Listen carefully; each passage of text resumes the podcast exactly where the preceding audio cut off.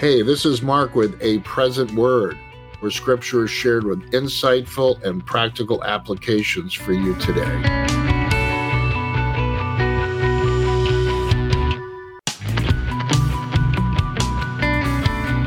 Acts chapter 9, verse 10.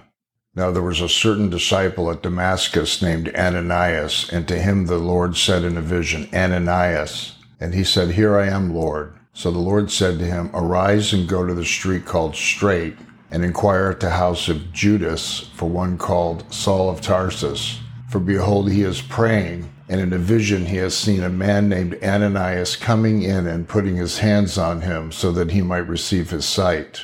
Verse 13 So Ananias answered, Lord, I have heard from many about this man, how much harm he has done to your saints in Jerusalem. And here he has authority from the chief priest to bind all those who call on your name. But the Lord said to him, Go, for he is a chosen vessel of mine to bear my name before the Gentiles, kings, and the children of Israel. For I will show him how many things he must suffer for my name's sake. A couple of things I find interesting here. Paul has been making havoc with the churches. He's dragging people into prison, both men and women. He's being a very cruel and evil man towards the church. And yet the Lord is sending Ananias to tell him he is a chosen vessel. I've often thought about this and asked the Lord, why would he choose Paul or Saul, a man who is trying to destroy the church of the Lord Jesus Christ and his disciples. We know that God does not see as man sees. Man looks on the outside, but God looks on the inside. God looks on the heart. There's something that the Lord saw in Paul, even though he was being evil and wicked towards him and his people. The Lord looked beyond that to see the potential that was in him for his kingdom and for his church. And in verse 16, it says, I will show him how many things he must suffer for my name's sake. We need to think about that because when we become Christians and enter in to the realm of the Spirit and begin to live for the Lord, many of us have been sold a message of how much Jesus loves us and, and he does, right? The Lord does love us, but there's also a suffering for his namesake that we will encounter. If you're a Christian today and you receive Christ into your heart, then you are chosen of God. You are precious. Peter says you are a royal priesthood. But what's happening here is that God is making a distinction regarding Saul, that he is a chosen vessel. And in the next chapter, 2 Corinthians 11, verse 23 through 28, Paul reviews his sufferings for Christ. But in 2 Corinthians 12, verse 7, he goes on and says, At least I should be exalted above measure by the abundance of the revelations. A thorn in the flesh was given to me, a messenger of Satan to buffet and beat me, lest I should be exalted above measure. See, depending on the measure of revelations, I believe God builds in what I would call a humility clause that will be put in place and this humility clause could be many things, but in Paul's case, it was literally a messenger of Satan that was his thorn in his flesh. Why? Because he didn't want him to become exalted, puffed up, self importance, or overly proud, or to walk in pride. Revelation is a great thing from above when the Lord speaks to us and opens up the scriptures. But there's always the other side that we can develop pride or self-importance and we can get puffed up. And so the Lord builds in these humility clauses to keep us from exalting ourselves above our measure. An Old Testament example is found in Zechariah chapter 3, verse 1. Zechariah is having a vision. Then he showed me Joshua the high priest standing before the angel of the Lord, and Satan standing at his right hand to oppose him. And the Lord said to Satan, The Lord rebuke you, Satan. The Lord who has chosen Jerusalem rebuke you. Is this not a brand plucked from the fire? And he was speaking of Joshua. The question is, why was Satan standing next to Joshua opposing him? I believe it's because he was being identified as a chosen vessel of God. The kingdom of darkness is not some unorganized kingdom. It is organized and they have levels and ranks. And Satan looks over the situation and he'll do damage control based on the present appearance of danger to his kingdom. All of us in our personal walk with the Lord, we have to overcome in our personal life. We want to live and be faithful and obedient Christians to the Lord and learn his ways. And that's important. And the Lord puts us through trials and tests and examinations to test us as we progress in our faithfulness to him. But the bigger picture is that we can move off our personal sufferings for ourself and our own walk with the Lord, and we can enter into what Paul began to experience. In Colossians chapter 1 verse 24, now I rejoice in my sufferings for you and fill up in my flesh what is lacking in the afflictions of Christ for the sake of his body, which is the church, of which I became a minister according to the stewardship from God, which was given to me for you to fulfill the word of God. Paul was not suffering for his personal walk with the Lord. I believe some of it at the beginning was, but now he's walking in the purposes of God. He has moved into a higher level, a higher place for the church's sake, for the body of Christ and that he enters into a greater level of suffering. Why? Because the enemy increases his damage control. He cannot allow someone like the apostle Paul to establish the kingdom of heaven on earth. He has to stop it. He has to shut it down. He has to kill it off. The challenge for us today is that as we overcome in our personal walk with the Lord, and that's very important, then the Lord will release us into greater authority and measures within the spirit realm over his church, where we can have an impact greater than that which we can do in our own personal lives. In 1 Peter 4 1, Peter goes on and says, Therefore, since Christ suffered for us in the flesh, arm yourselves or prepare yourselves also with the same mind. Well, what's that? That's to suffer in the flesh. Jesus talking in Luke 9:23, if anyone desires to come after me, let him deny himself and take up his cross daily and follow me. And we could say following him in what? Following him in his sufferings. We need to mentally gear up to suffer rejection and also anticipate Satan's messenger service to hinder and oppose us when we are carrying a message for our king and his kingdom. So first, we're carrying his word in our heart. We're walking, our life is walking in obedience and faithfulness to him. And God sees that he's watching us. And like Israel, he tested them in the wilderness before he brought them further across. They had to, to walk in obedience to his word. And then they began to conquer other nations. I believe the Lord wants to release his word to many messengers to carry the message for his kingdom. But in so doing, Satan will be there to oppose us. The kingdom of darkness is there. It's not just going to let it happen. We have to be victorious in our own personal life first and foremost, and then he'll release us to carry a word for his church and the kingdom of heaven.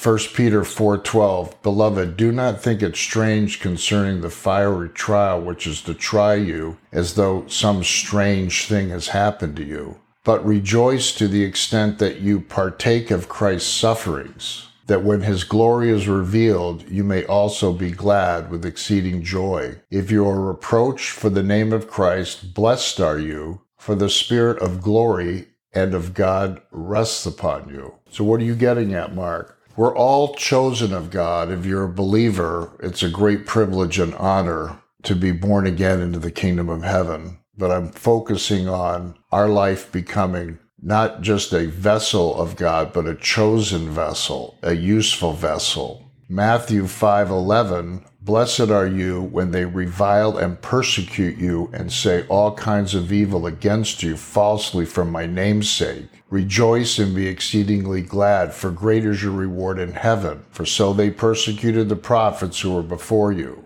So here the Lord's telling us to rejoice and be exceedingly glad when we're persecuted and spoken against. You know, today we have many people who are called apostles, and I believe in the fivefold apostle, prophet, pastor, teacher, evangelist. I believe that they're all active today. But Paul goes on to say in 1 Corinthians chapter 4, starting in verse 9, For I think God has displayed us, the apostles, last, as men condemned to death, for we have been made a spectacle to the world, both to angels and to men. We are fools for Christ's sake, but you are wise in Christ. We are weak. You are strong. You are distinguished, but we are dishonored. To this present hour we both hunger and thirst, and were poorly clothed, and beaten, and homeless. And we labor, working with our own hands. Being reviled, we bless. Being persecuted, we endure. Being defamed, we entreat and encourage. We have been made as the filth of the world, as the offscouring of all things until now.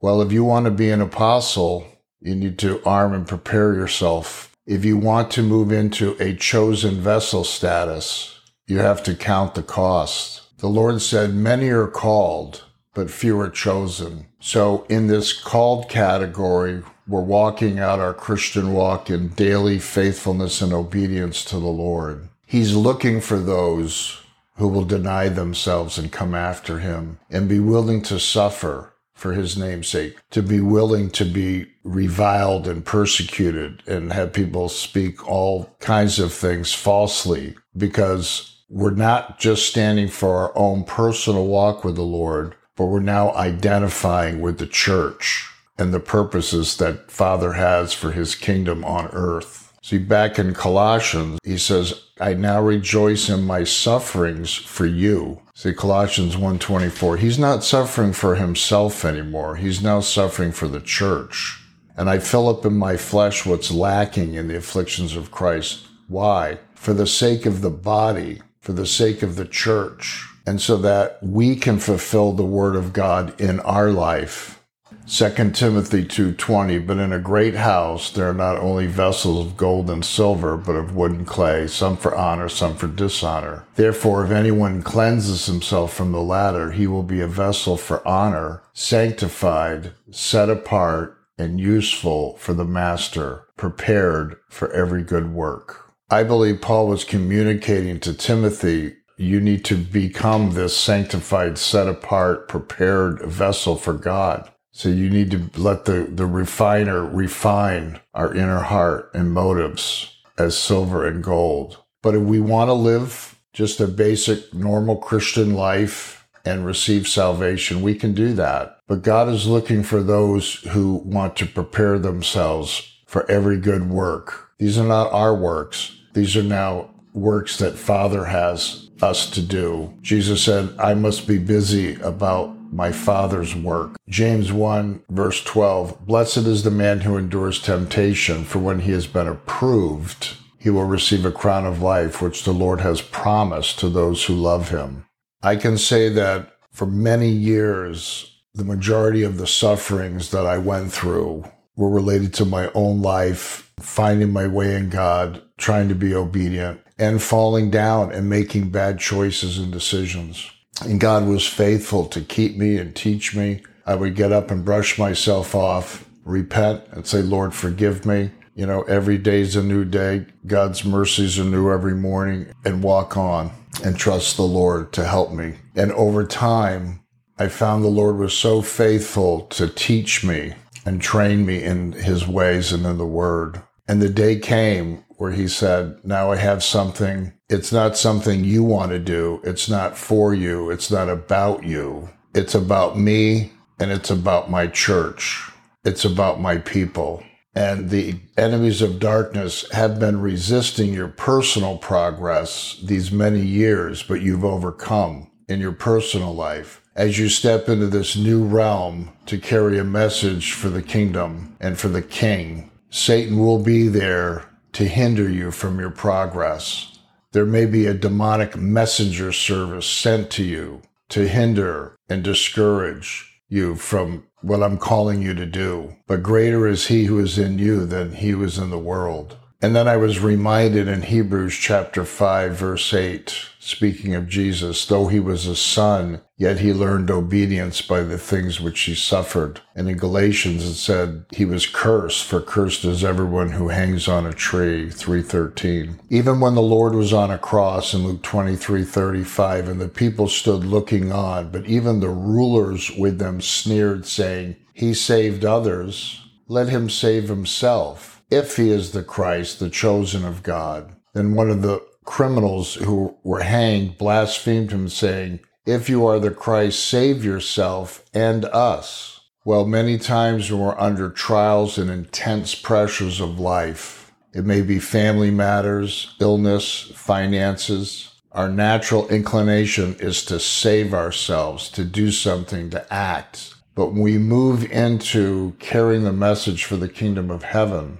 we can't afford to do that anymore. The Lord could not save himself on the cross. We cannot save ourselves from the cross. Even when Jesus was being tempted in the wilderness, the enemy kept saying, If you are, if you are a chosen vessel of God, if you are the Son of God, do something, feed yourself, save yourself. What I'm saying is, Satan's messenger service will be there to provoke and to hinder our progress in obedience in the Lord. So as Peter said, do not think it strange concerning these fiery trials which try you as though some strange thing happened to you. Yes, in our personal life, we do go through fiery trials as we're learning the ways of the Lord. But I want to encourage my listeners today that there's a higher place to walk. The enemy knows who you are. God knows who you are. And the greater your usefulness is to the Lord, the greater the opposition and hindrance will be. The enemy is just not going to lay down and roll over and let you knock out his kingdom.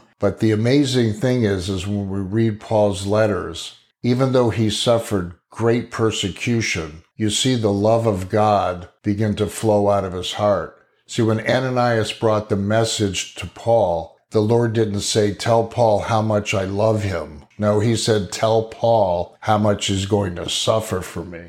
None of us want to hear that message. But see, through the sufferings that Paul went through for his own personal walk and then for the church's sake, you see the love of God begin to flow out of his heart. Somehow the sufferings of Christ release the love of God. That is truly a mystery. The Lord spoke to Paul in 2 Corinthians 12, 9, My grace is sufficient for you, Paul, for my strength is made perfect in weakness.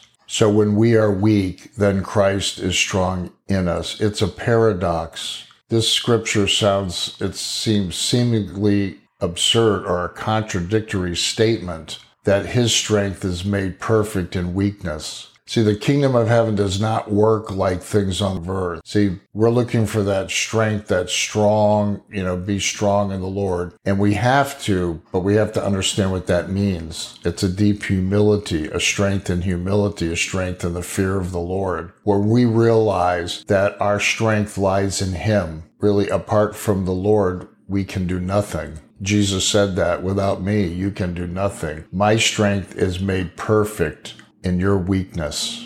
Matthew 18:1 The disciples came to Jesus saying, "Who then is the greatest in the kingdom of heaven?" And Jesus called the little child to him and set him in the midst of them and said, Surely I say to you, unless you are converted and become as a little child, you will by no means enter the kingdom of heaven. Therefore, whoever humbles himself as this little child, he is the greatest in the kingdom of heaven. Well, many are called, but few are chosen. May we count the cost today and desire to step up out of our personal walk with the Lord into a corporate expression for his church's sake, that we could carry the message for the king and for the kingdom and be like Ananias, arise and go to the street called Straight, for one called Saul of Tarsus, for he is praying and he is a chosen vessel of mine.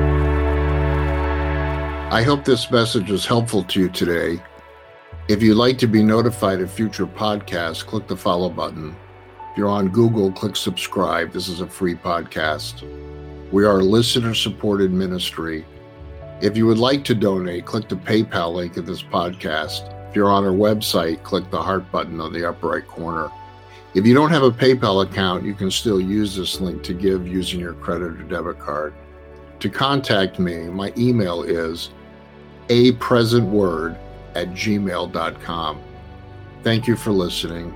God bless you.